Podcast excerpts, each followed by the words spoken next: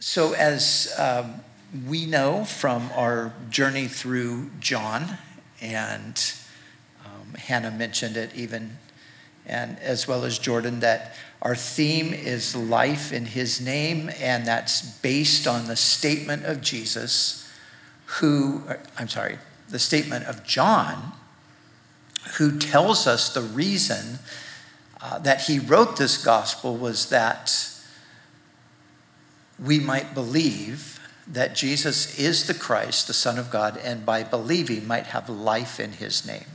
And so, one of the things that we've been uh, looking at as we go through is just these, these, these stories that John is telling. He, he's, he's handpicked these. This is a, what you would call a very curated uh, presentation of the life of Jesus with that objective in mind. That people reading this gospel and hearing the words of Jesus and, and seeing his dealings with people, that all of that would bring a person to putting their faith and trust in Christ. And so now John tells us a story here that is not told in any of the other gospels about this man um, who was uh, infirmed for 38 years and how the Lord healed him. So we have here in this story uh, a picture of the mercy and the compassion of Jesus for this hopeless, helpless sinful man. And in the Lord's dealings with this man, we get, I believe, a picture of his dealings with all those who are in trouble and who need God's help. So I want to um, just kind of walk us through the story and look at some of the key points. And then we'll finish up today by uh, going on and looking at a few of the statements that Jesus made uh, in response to the religious leaders who attacked him over this miracle that he performed. But the first thing to notice, well, let, let me just give a, a little bit of a, of a background um, here. Uh, sometime later, we don't know exactly when, but uh, it was after Jesus had been in Galilee. Now he is back in Jerusalem. And he was at one of the Jewish festivals. Now, uh, John tells us uh, about the, the Passover, two for sure, perhaps three Passovers that Jesus attended. John tells us about Jesus attending the Feast of Dedication, but he doesn't tell us exactly which feast was, uh, this one was. So people have speculated, some have thought, well, it was probably the Passover. But whatever the case, it was um, a festival in Jerusalem. And then John tells us that there is in Jerusalem near the sheep gate a pool which in Hebrew is called Bethesda, and which is surrounded by five covered colonnades. Now, the, the pool of Bethesda, Bethesda means, now, whenever you see Beth or Bet, it's that is house. So there's a, there's a lot of, you know, Bethsaida, there's a lot of different Beths, Bethlehem, um, we, we find a lot of uh, places in Scripture that are called the house of something. So Bethlehem is the house of bread. Um, Beth, uh, Bethesda is the house of mercy. And so this place was referred to as the house of mercy.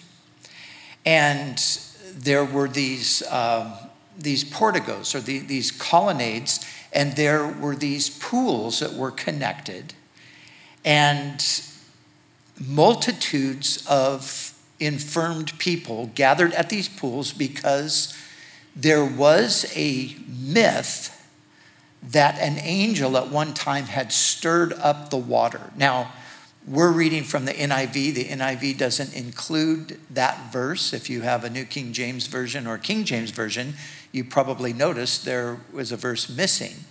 And that's the verse that tells us about uh, the angel ostensibly coming and stirring the water so that uh, whenever the water was stirred, the first person that got into the pool was healed. Now, the reason that the newer translations don't include that verse is because it's not in what they consider to be the best manuscripts. And so it, it's kind of one of those scholarly debates whether it should be there or not.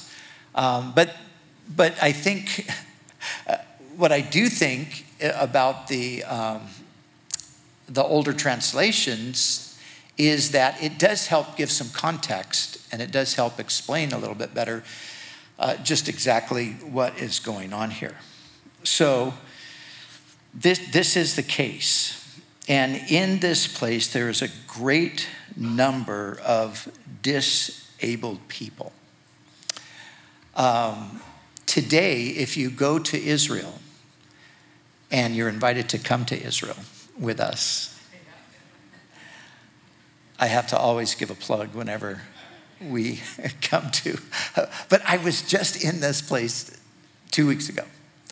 And today it's, it's known, um, well, the, the pools are there, they've been excavated. And so you can stand up above and you can look down and you can see, um, you can still see some of the pillars and some of the, uh, what would have been the, the porticos. And, um, but there's a church, uh, I think a, a 12th century church that was built there, and that church is known as St. Anne's. And if any of you uh, follow me on Instagram, you might have seen us in a church singing together.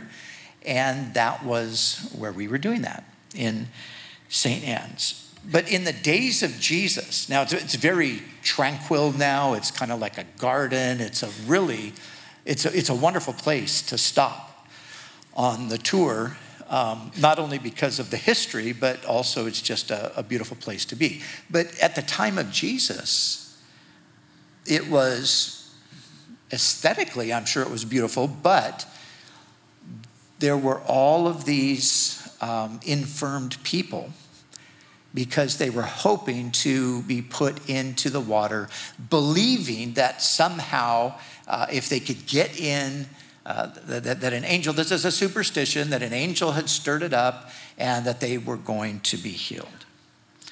And so, there was a man there, but uh, notice the blind, the lame, and the paralyzed is who were there. And what I want us to see here is this is just a little snapshot of the misery that sin has brought into the world. You know, we live with all kinds of troublesome things. What we sometimes forget is this is not what God intended. And these things, every malady, disaster, every harmful or hateful thing, what we forget is that these things have their origin in sin. These things are part of our experience because of sin. When we hear of wars, famines, diseases, natural disasters, violence, murder, oppression, exploitation, when, when we hear of these things, we should remember how horrible sin actually is and how deeply we should disdain and avoid it. We, we just get so used to this being what life is, we sometimes fail to make the connection we forget that these things are uh, a result of sin. These things did not exist originally. This is not what God intended when He created the world. This came as a result of the revolt against God. Now, all infirmity, all physical infirmity has an indirect relationship to sin. So, the fact that our bodies decay goes back to sin. Remember, the Lord had said to Adam about the tree in the midst of the garden, the fruit on the tree, um, not to eat that, for in the day that you eat of it, you will die. And of course, Adam and Eve disobeyed God. They did what he told them not to do. And it says that when they ate of the fruit, they, they died that day. But they didn't drop dead, but the death process began in them. The, the decaying process began in them. And they would eventually die. And so from that, all malady, physical malady, has come. So um, there is an indirect relationship to sin, but in some cases, the illness is a direct result of sin. And that is the case with this person. This is, this is really, uh, this story is very interesting because there's no other incident in Scripture dealing with Jesus where he both has tremendous mercy and compassion on this person and heals him, but then also warns him about ongoing sin and implies that the reason he was in the condition he was in in the first place was because of sin. Now, in the Jewish mind, that was, um, they automatically connected any, any problem that you might have was related to sin. And they made a, a, a direct connection. So later on in John's gospel, we'll get to the story of a man who was born blind. And the disciples themselves asked Jesus the question Who sinned, this man or his parents, that he was born blind? So this, so this was the mentality, this was the thinking. Jesus didn't think that because he said about that man, he said, Neither. His blindness is not due to that. So Jesus didn't believe that uh, every malady, every infirmity, every sickness was directly related to sin. But in the case of this man, it was. So, interesting point here. Now, as we read on, we find out that this man um, he had been an invalid for 38 years. So he had been in this condition for 38 years. I was thinking, so if, if this was due to his own sin that he ended up in this condition, and he had been in this condition for 38 years, and he was probably in his 50s at this time. 38 years. this man lived with a sin induced, self inflicted illness. But look at what Jesus did. When Jesus saw him lying there and learned that he had been in this condition for a long time, he asked him, Do you want to get well? Do you want to be made whole? Is another way it could be translated.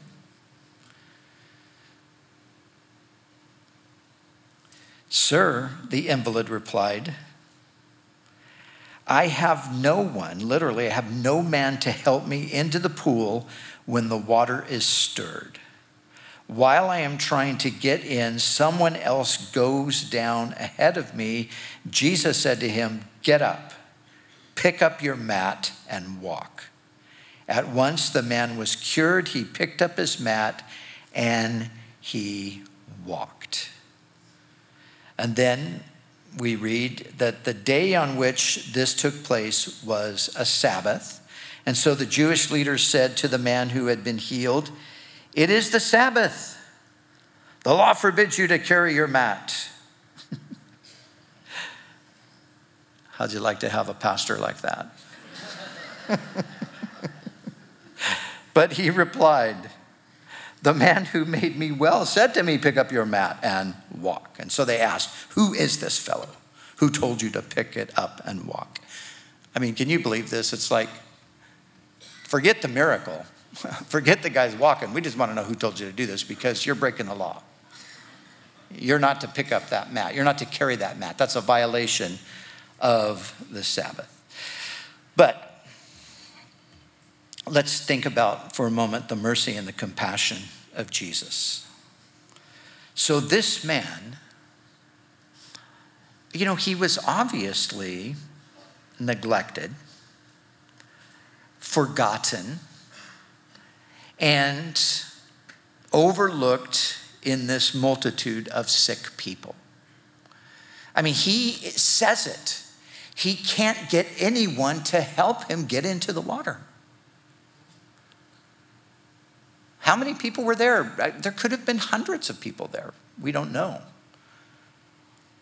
But there might have been 50 or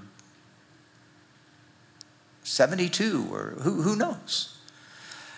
But this guy was just another face in the crowd, and nobody seemed to see him, but he was seen by Jesus.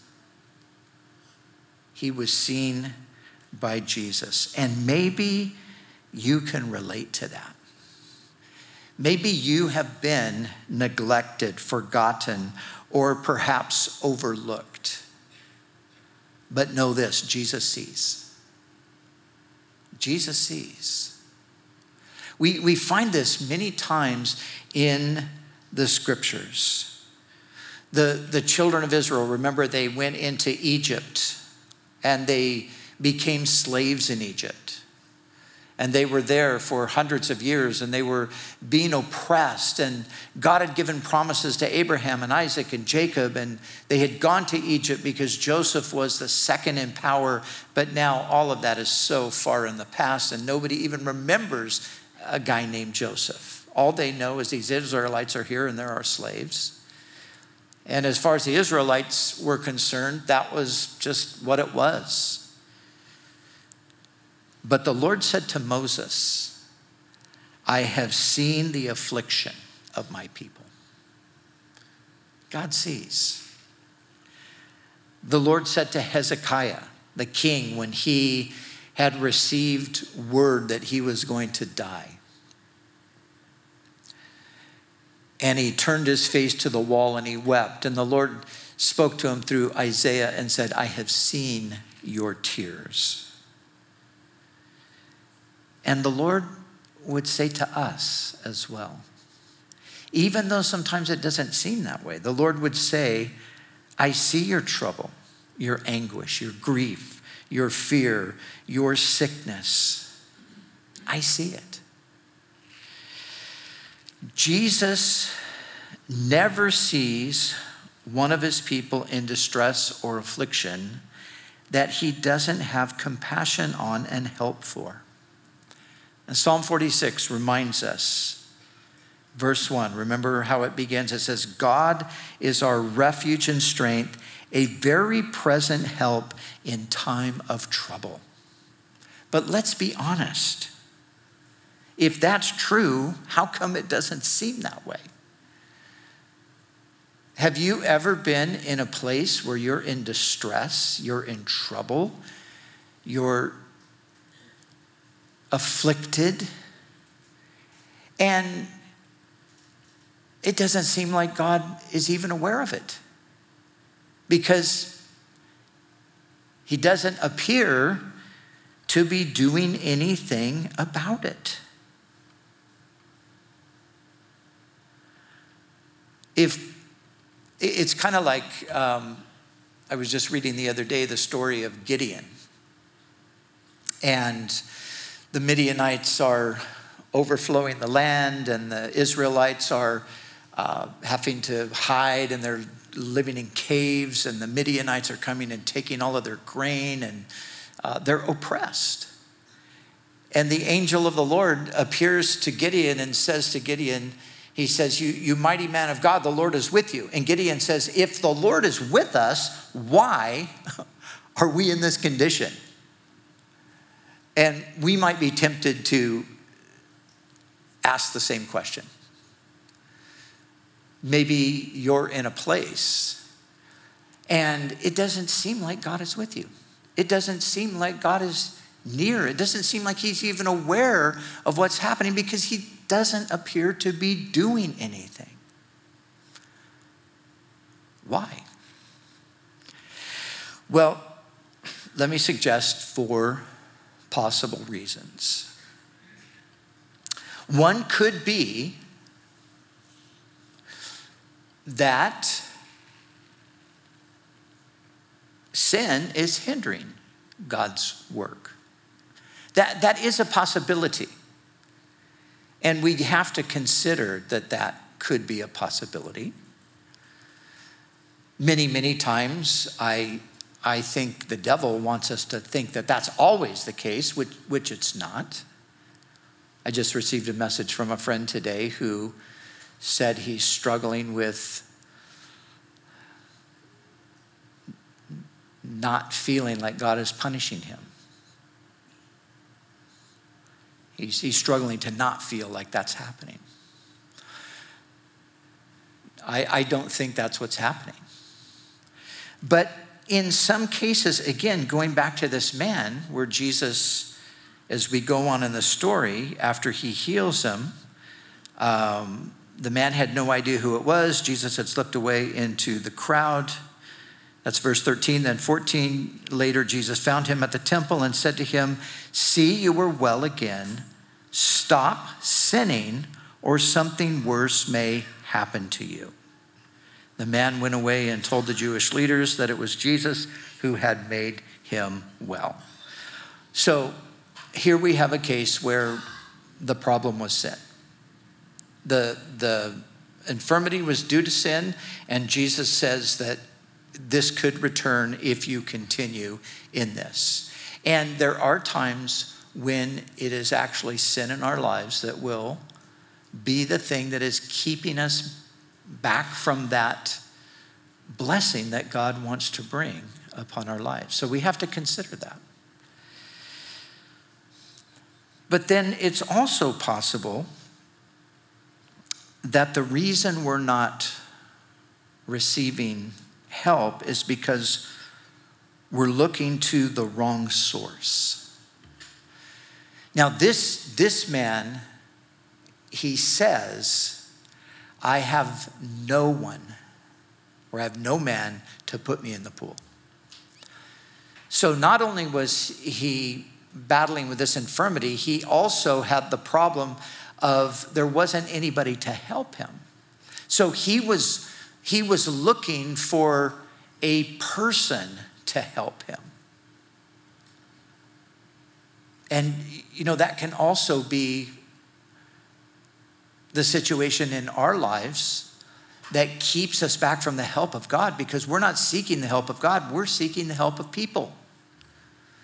And somehow we think that it, this person is going to help me, or the resources of this person is going to help me, or, or something like that. So that's a possibility. Thirdly, we might be limiting how God might work.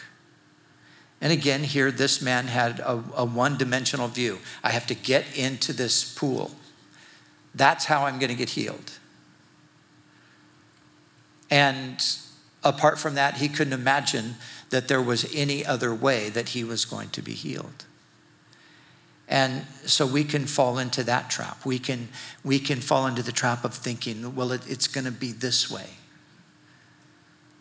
But it might not be that way at all.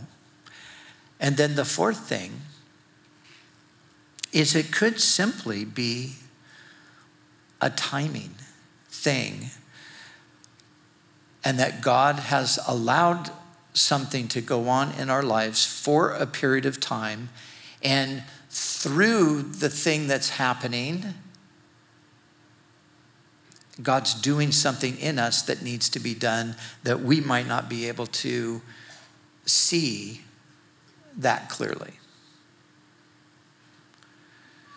So, these are some different possibilities for why it would appear at times that God isn't working. But here's what we need to know He is working. He is working. Jesus saw this man.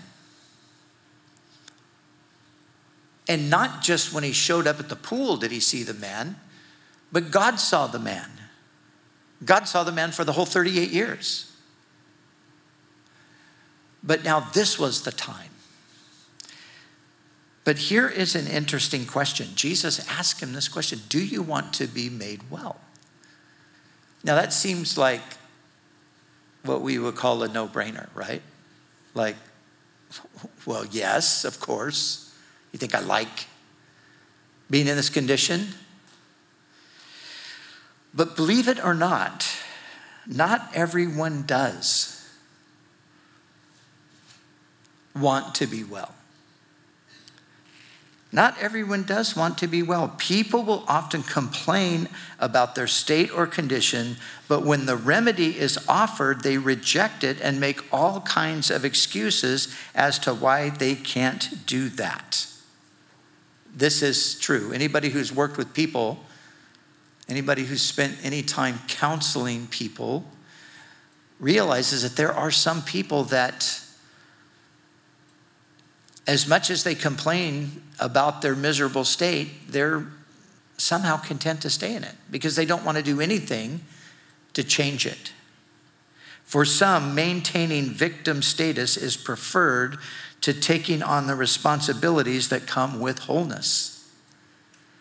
That, that's a truth.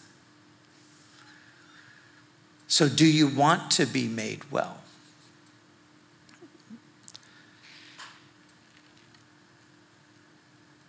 Now, again, this, this story is, is very interesting because there's no, this man exercises no faith.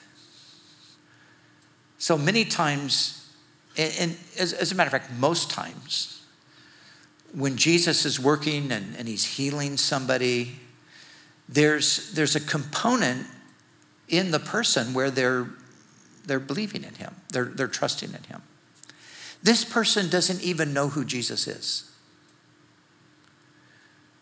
So it's, it's again, it's just an interesting thing that here's this man in this dilemma, and Jesus just heals him. And I think we have a bit of a picture here of just how God sometimes He sovereignly does things that, well, that doesn't make that much sense. I mean, after all, like this guy doesn't even believe. He doesn't even know who Jesus is. When they ask him, Why are you walking carrying your mat? He says, The guy who healed me told me to. Who is that? I don't know. He doesn't even know. So, kind of a unique thing in the Gospels. Here's a man who just, he does nothing. Jesus heals him. Now, some say, and I don't know that I agree with this, Cheryl. Cheryl and other Bible commentators believe that this guy was just like a rat. He was not thankful, and the minute he got the opportunity, he ratted Jesus out. And it was, he, he was the one who did it. Now, honey, you're not alone in that. Because I read a number of commentators who thought the same thing. And my professor, when we were in Israel, when we were in Jerusalem, he said the same thing too. Now, I don't totally agree with that because I, for me, it's just a little bit hard to see a guy who's you know been infirm 38 years, he's miraculously healed, and he's not thankful. But I don't know, maybe, because, you know, it's interesting. Jesus finds him and he says, Stop sinning. So maybe he did. Maybe he just went on and said, All right, hey, I'm better now. I'm just go back to what I was doing. And the, and the wording here, the tenses are right. Stop sinning, as though he was still sinning. So they could be right. But it's just an interesting thing to, to look at the whole, the whole picture of this person. But let's kind of move on from him and put these questions to ourselves. Do you want to be well? Maybe the Lord is speaking that to some today. Do you want to be delivered from your distress? Do you want to have peace and joy restored? Do you want to see God working in and through your life again? Now, to this man, Jesus said, Take up your bed and walk. That's what he needed to do. But to us, he might say something like, Perhaps turn to me and sin no more. Again, maybe it, maybe it is some sin in our lives that's, that's preventing that ongoing work of the Spirit. But maybe it's not that. And maybe to us, the Lord would tell us to rest in Him and to wait patiently for Him. Has anyone ever been, of course you have, Everyone, anyone ever have a trial? Anyone ever go through a difficulty? Anyone ever go through an extended time of perplexity and a time of, of, of difficulty, maybe uh, physical infirmity, something like that, that just, it just doesn't seem to go away? Those are hard, hard things to go through. And what do we do when we find ourselves in those kinds of places? And it's not sin related, it's just what it is. Well, we have to learn to rest in the Lord and wait patiently for Him. And I know in my life, this is when the Psalms has become my constant companion. Because the psalmist, whether it was David or others, they experience these kinds of seasons. But the Lord perhaps is saying, rest and wait patiently. But what we really need to know is that God does see. Even though sometimes it doesn't seem that way. Sometimes it seems like he's oblivious to what we're going through, but he's not. He might say, believe God and take steps of faith. Would you be made well? Would you be delivered? Would you be set free? Would you be filled with vision and joy and those things again? Whatever the case might be, it might be Here's the way to it believe God and take that step of faith. We can,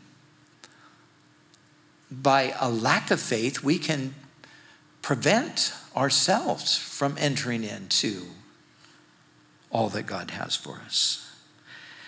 Here's what we need to know. It's what Jesus said in response to those who then uh, came against him. So the man went, verse 15, and he told the Jewish leaders that it was Jesus who had made him well. And so, because Jesus was doing these things on the Sabbath, the Jewish leaders began to persecute him. In his defense, Jesus said to them, and this is the thing I want us to see My Father is always at his work to this very day, and I too am working. God is at work even when you don't see it. Jesus said it. God's always at his work. He, he's, he hasn't stopped working. He hasn't stopped working in your life, even though you can't see it. But see, by faith, you have to lay hold of it. Okay, God is at work. I don't understand what He's doing. That's, that is really the difficulty. Sometimes we just don't understand it. I can't tell you how many times I have uttered this sentence to God I don't get it. It's in the tens of thousands. I don't get it because it doesn't make sense to me. But by faith, I have to, you have to, we all have to, at certain points, we just have to fall back on this reality God is working and Jesus is working too. That's what's happening. God is working. Jesus is working in the world today. He's working in the lives of people all around us. He's working in our lives. The mission began 2,000 years ago in Jerusalem and is circling the globe still today.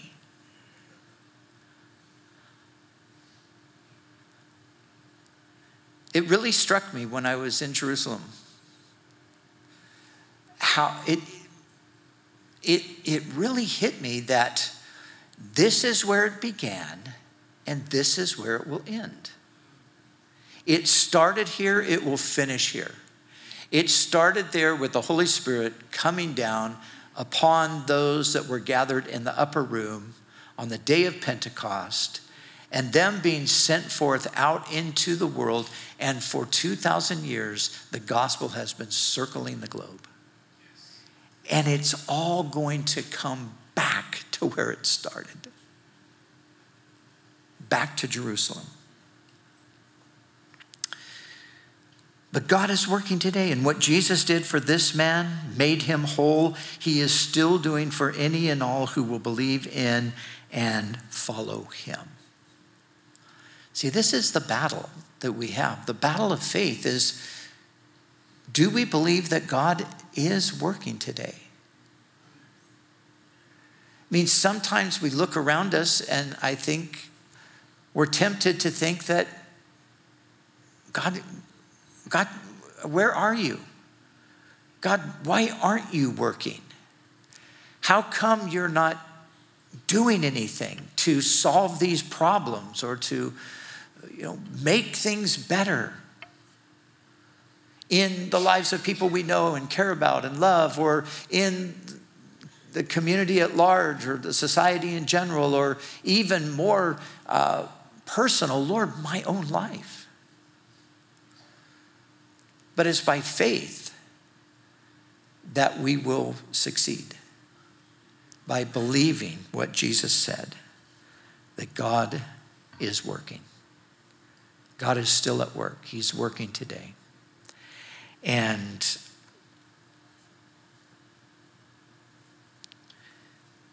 he will do for anyone what he did for this man as we simply put our trust in him. Now, we have, as we do weekly, we have this opportunity. The thing I love about what we're doing each Sunday with communion, I love the fact that it, it just, to me, it's just a moment in time to, to reconnect with the Lord. The bread that reminds us of his body that was broken, the cup that speaks of his blood that was shed for us on the cross, his death, his resurrection, all those things, it's all encapsulated in this moment. And as we as, as we partake of this, it's just, it's a refreshing, it's a reminder. Lord, you're at work what you did on the cross all those centuries ago, that, that, that thing you accomplished is still being accomplished in the world today. It's a time to recalibrate.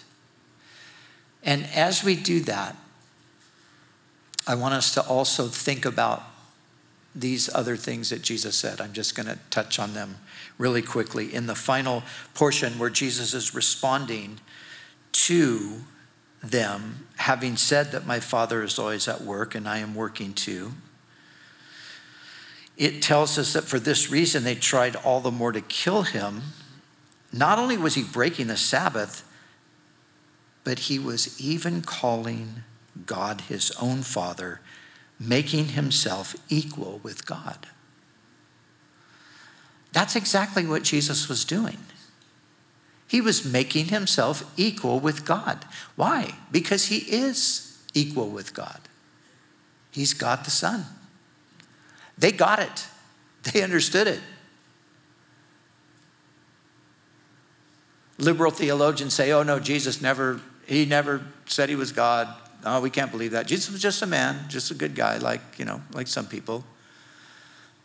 Did Jesus never thought he was God? Well, his enemies sure thought that he was saying that. That is what he was saying. When he said, My Father, no Jew says, My Father. The Jews would say, Our Father, collectively. But no Jew would say, My Father, because that's indicating that you have the same nature as God. That's exactly what Jesus is saying. So think about that. Jesus is God. Verse 17. In verses 22, 28, and 29, we read that he is the judge of all. The Father has, has committed all judgment into the hands of the Son.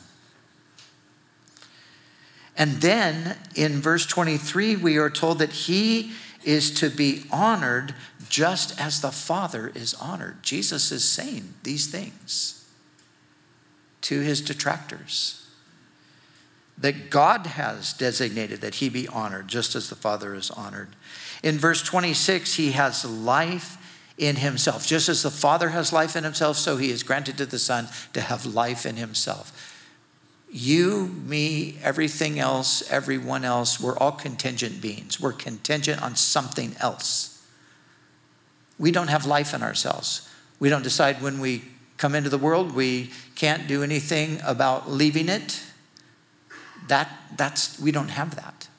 One day life will be taken from us and it's gone because it's, it's not ours. We don't possess it. Jesus possesses life in himself. That's why the Bible calls him the Prince of Life, or the author of life, or the source of life. So, as we're partaking of the bread and the cup, let's be remembering who Jesus is. And let's put our problems over against who he is and say, okay, Lord, this is who you are, this is what my problem is. I trust you. The final thing is verses 24 and 25, and let me read it. Jesus says, Verily, or very truly, I tell you, whoever hears my word and believes in him who sent me has eternal life and will not come into judgment, but has crossed over from death to life. Wow. Whoever hears my word and believes has passed, crossed over from the realm of death into the realm of life and will not come into judgment. There is no judgment. For those who have believed in Jesus, you've passed from death into life that life is yours now. And this bread and this cup, they just, they solidify that. They remind us of that. That we have life because he gave his life. And we can have healing and wholeness and all of those things as well because that's what he came to do. So, Lord, we pray as we partake now of the bread and the cup, as we think about the things we've heard and your work among us and in us. And Lord, maybe even today, there are those who are paralyzed, those who are disabled, those who are infirmed, blind, whatever the case. Thank you, Lord, that you are the healer, that by your stripes we are healed. And so touch today, we ask. In your name.